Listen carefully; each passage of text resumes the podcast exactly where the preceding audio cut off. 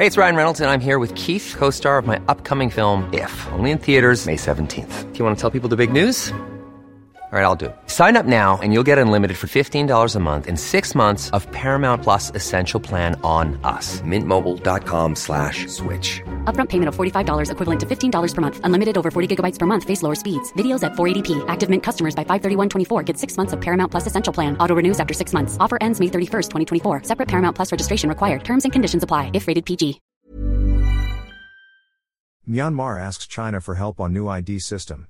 Yangon, Myanmar's junta has asked China for help in implementing a new electronic identification system, state media reported on Wednesday, for a census that critics say would be used to increase the surveillance of its opponents.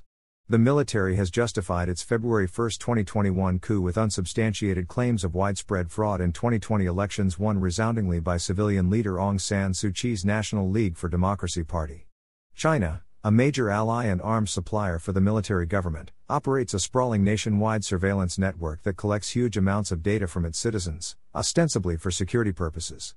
Myanmar's junta leaders plan to roll out an electronic identification system that will collect biographic data and the biometric data of citizens aged 10 years and older, state media reported.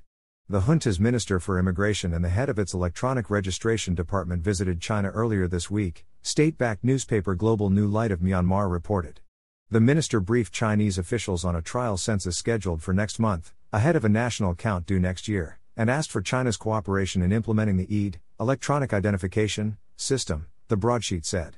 The delegation also visited Beijing's Ministry of Public Security, where the department's operations, including security equipment production and national identity card issuance, were explained, it added. Critics say the junta will use the census to step up monitoring of opponents of its coup, including thousands of civil servants, doctors, and teachers who have not returned to work in protest. More than 1.6 million people are also currently displaced by the violence that has split the country since the coup, according to the United Nations. The junta has said a national census must be completed before it can hold fresh elections, which it has hinted may come in 2025. The United States has said any election under the junta would be a sham while analysts say polls would be targeted by the military's opponents and spark further bloodshed.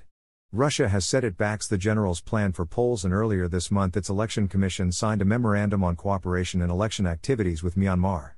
Myanmar remains mired in almost daily bomb blasts and fighting, with thousands of civilians caught up in the violence.